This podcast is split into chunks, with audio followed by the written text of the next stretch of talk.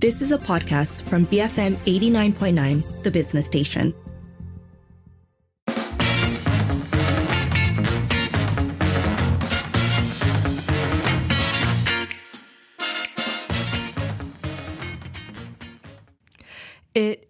5:37 and you're listening to the evening edition with Lynn and Sharad.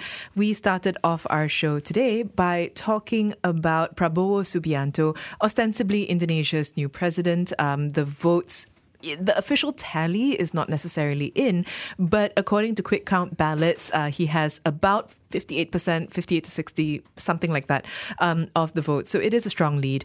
And we are asking you for your thoughts. Um, and we do have Ron, who simply says Prabowo is a VI alumni. Yeah, Ron, actually, that's a very interesting fact about uh, not just Prabowo, but a number of prominent Indonesians over, you know, the last century or so who have come to Malaysia, sometimes uh, because they were having problems back home. But I, I wonder, are there any... Um, VI alumni out there, you know, uh, who are about his age, he's in his early 70s, who actually met him when he was a student. Uh, it would be interesting to hear from you just because uh, this is a man who's now uh, the head of, I think, one of the, four, the fourth largest it is, country. It's fourth, the fourth, fourth most populous country in the yeah. world. Yeah. Uh, so, Ron, I don't have, um, you know, Sharad's insights to offer except to say this is a topic for another show, but um, it, it was my family was up from Singapore for Chinese New Year, and while we were going around the city, we passed VI, um, and I was just explaining to them how, oh yeah, this is one of those schools where people who go are very proud of their alumni. it's a thing, you know. If you are a VI grad, um, or you're a VI boy, people always remember.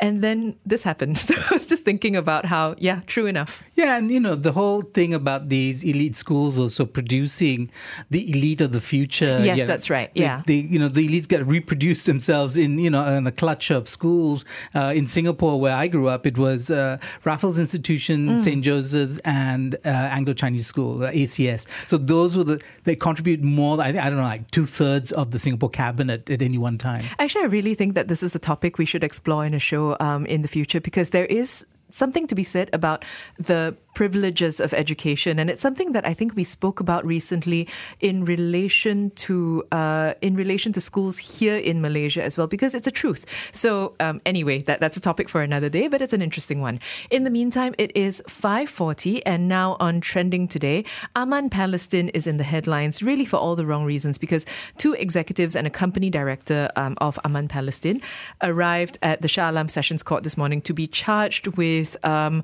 uh, well, three of them face a total of 164 charges involving money laundering, criminal breach of trust, and cheating, amounting to 79 million ringgit. Uh, the accused are CEO Awang Sufyan Awang Pyut, uh, Executive Director Abdullah Zaik Abdul Rahman, and Director Khairuddin Muhammad Ali. You know, what's uh, actually what boggles the mind is just the sheer amounts that are involved in this case. Uh, we've known about it some time because I think the raid by the MACC, uh, you know, took place some months ago.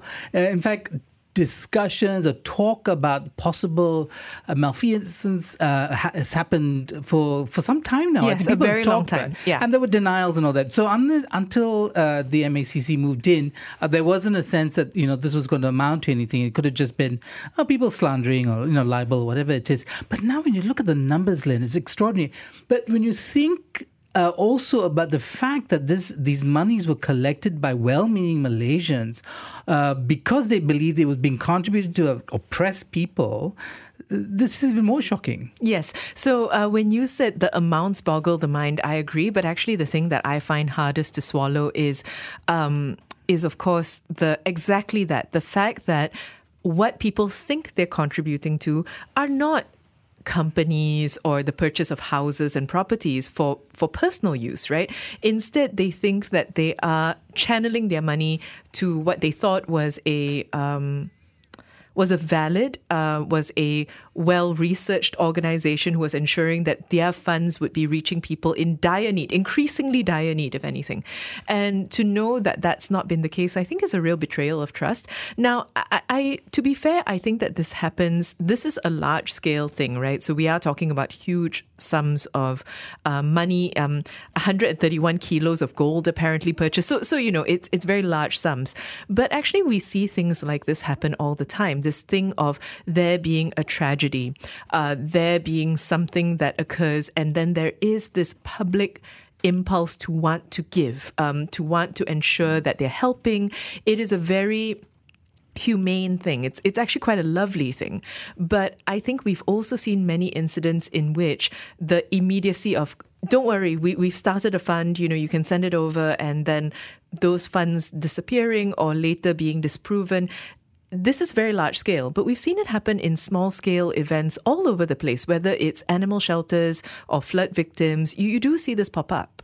Yeah, so the lack of transparency maybe comes uh, from maybe the urgency of the situation, right? You're collecting a lot of money or you're collecting a lot of things. Urgency is a real thing because you feel like, oh, I, I need to help right now. And, and, that, and therefore you suspend the normal forms of governance or checks and balances and such. But this is a long standing NGO and this problem is a long standing one. Uh, the problem of uh, uh, the people of Palestine in being, you know, oppressed and such and needing uh, this kind of support. But what I find uh, quite interesting is because over the months, of, there been, there's been support support for, uh, you know, the for Aman Palestine and uh, against the allegations that wrongdoing happened. I think many people, perhaps in denial, that there could have been people who would use something like the Palestinian cause to enrich themselves. I think just that alone has been, you know, maybe the source of a resistance to come to grips with the fact that uh, allegedly all this money was cheated of uh, the cause. So if we look at some of the tweets, uh, Lady Miss Azira says, I've done charity work with NGOs and never dreamed of getting rich. Here, Aman Palestine officials are going to the Shah Alam court in expensive cars to face a case of embezzlement of 85 million ringgit.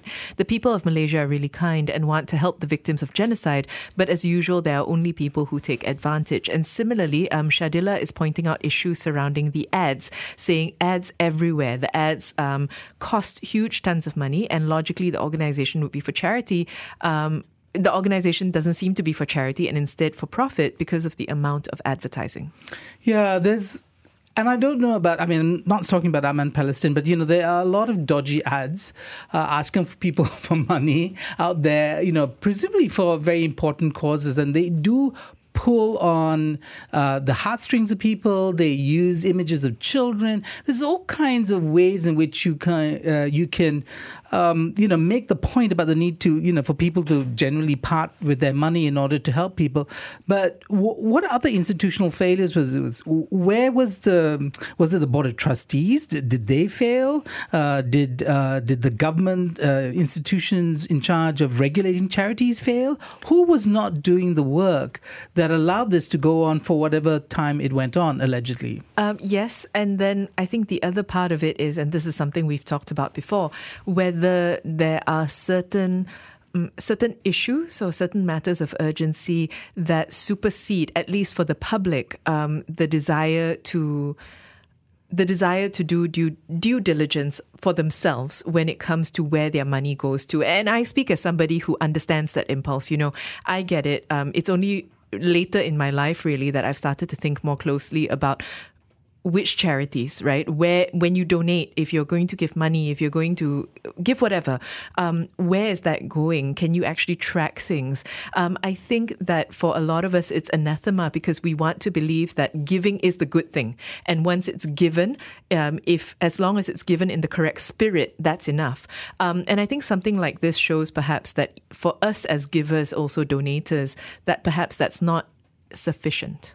Yeah, there's also, I think, and I to say here that, you know, uh, sometimes the use of religion, you know, in charity is also a way of blindsiding the giver, right? Because mm. I think, uh, you know, uh, I mean, you give to whatever religious charities, you assume that the people representing the cause uh, and claiming to share the same faith as you do are good people. I mean, you just assume it's true because once religion's invoked, you assume the best of people. But, you know, and then now we see that, you know, religion can be used, in fact, to uh, to make people less diligent and do the kind of due diligence that uh, is re- required.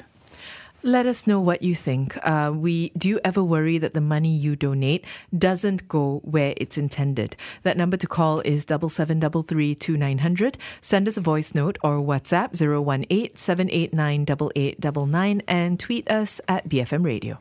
Bold, fearless Malaysia. BFM 89.9, the business station. BFM 89.9, it is 5.51 and that was Bob Dylan with The Times They Are A-Changin'. You are listening to the Evening Edition with Lynn and Sharad and we're talking today about Aman Palestine because, uh, well, essentially two of its exec, its CEO, its executive director and another director uh, were today charged at the Shah Alam Sessions Court um, facing a total of 164 charges of various things money laundering, CBT, cheating, um, all of which come up to 79 million ringgit. So we have been asking you uh, whether you ever worry that the money you donate doesn't go where it's intended, uh, or if you have thoughts on this, that number to call is 7733 Send us a voice note or WhatsApp 018 789 Tweet us at BFM Radio. Majid says, it's a political move, I believe. Why now? And why this specific NGO? It's time to think of the bigger picture. Yeah, Majid, uh, thanks for that. I mean, you're quite vague about what that political move is and by whom and for what purpose.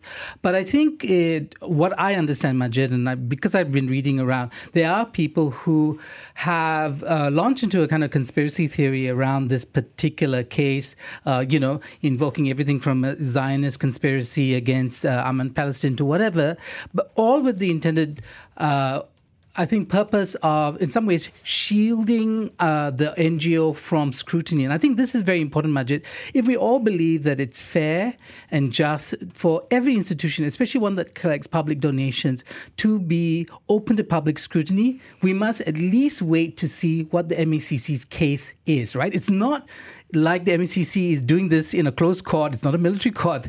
They could be doing it in open court. And so they will have to provide evidence before a judge, we assume is independent, that will make a just decision on whether something went wrong. The people who were taken to court today uh, have pleaded uh, not guilty. I think they're, they're going for a trial. But you must remember also, and I think this is for general for us all to understand. Even last year, the Palestinian ambassador in Malaysia said that the name of Al Aqsa, Al Aqsa Mosque has been used and abused by some quarters in this country to raise money, uh, and was never channeled to the cause. So the use of the Palestinian cause, the use of particular you know groups within Palestine, within the occupied territories, uh, to collect money. This is something that's happening, and even the Palestinian ambassador has alerted us to the possibility of fraud. So Abu Hakim says, I feel sad, shocked, and frustrated as this may affect other fundraisers for humanitarian purposes. And um, I actually really agree with this. And I think that um, how do I put this? I think that as much as there is an impulse to want to give, there is among sometimes the same people an equal impulse to say, yeah, but how do I know? And, you know, this is, I think, in many ways the problems that charities face, that in the face of a disaster, there suddenly there's this big uptick. Uh, but then maintaining day to day, monthly uh, donations, all of that prove more difficult because people lose interest. So that's one. Um, but then the other thing is exactly this that sometimes um, it's the one bad apple problem. And then it lends credence to the suspicion that people have sometimes about charities, which is, yeah, yeah, I know, you know, I, I give, but then where does it go? And then I see them driving expensive cars and I see them doing this and that. And you're right. I, I do worry about this as well. Yeah, the knock on effect, I think, for uh, for charities in general, Abu Kapi, Hakim, uh, Hakim, the, the, the point will be also whether the specific cause, the Palestinian cause, is something that's going to be uh, hurt by this news. Yes, it's unfortunate. It's coming at a time when you know the Palestinian cause needs as much support as it can get. But should our anti-corruption, you know, busters hold off just because of the timing? They have been clearly working on this case for longer than you know the war that's uh, being perpetrated or the attacks that are being perpetrated in Gaza. So you know, uh, it needs to take its course. And I hope you know if you're concerned concerned about uh, you know the question of the veracity of these charges, then watch the case and see whether that case actually is proceeding with sufficient evidence against those individuals. Amir meanwhile says NGOs are allowed to use 30% of their collection as operating expenses. Aman Palestine use more than it's allowed? Well, I don't know, you know, Amir, uh, what was going on and how those monies were managed. You know, that you know, Lynn, you mentioned the gold, right? And the gold was actually a legitimate purpose purchase. What happened in that particular instance was that uh, those individuals allegedly uh, misreported the cost of that purchase, and so you know took five million from the uh, from the purchase on top of it. Is they kind of skimmed the top of that, and so why gold was being purchased, how it's being used, who was monitoring Aman Palestine, or in in terms of any charity of this sort, uh, make sure that yes, there's some balance and some ratio between operating expenses and those that have to go to the target group? Uh, that and also whether we are all in agreement of what operating expenses are. Um, because, of course, of course, in theory, I think we think we would know overhead costs, things like that, how much you pay staff. Um, but then are there gray areas, right, in which people can say, no, no, no, that falls under OPEX? Um, that I think is, is also a little bit tricky. Meanwhile, um, Azami says more reasons to support the establishment of a new charity commission to govern organizations collecting monies from the public. Yeah, Azami, absolutely right. I think, you know, I don't actually understand whether there's sufficient, uh, you know, regulation, if there's sufficient institutional oversight oversight uh, and scrutiny of these things, you'd think that auditors would be involved, especially when an organization is big as this and is you know uh, dealing with millions, right?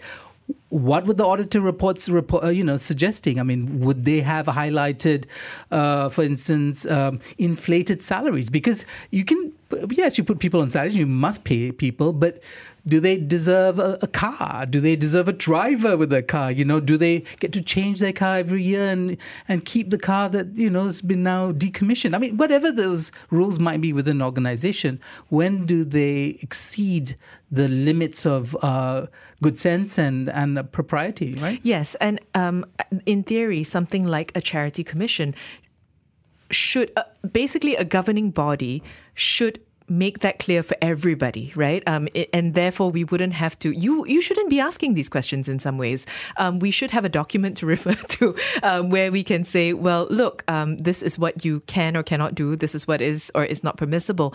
And I, I think that that is maybe um, what's lacking at the moment.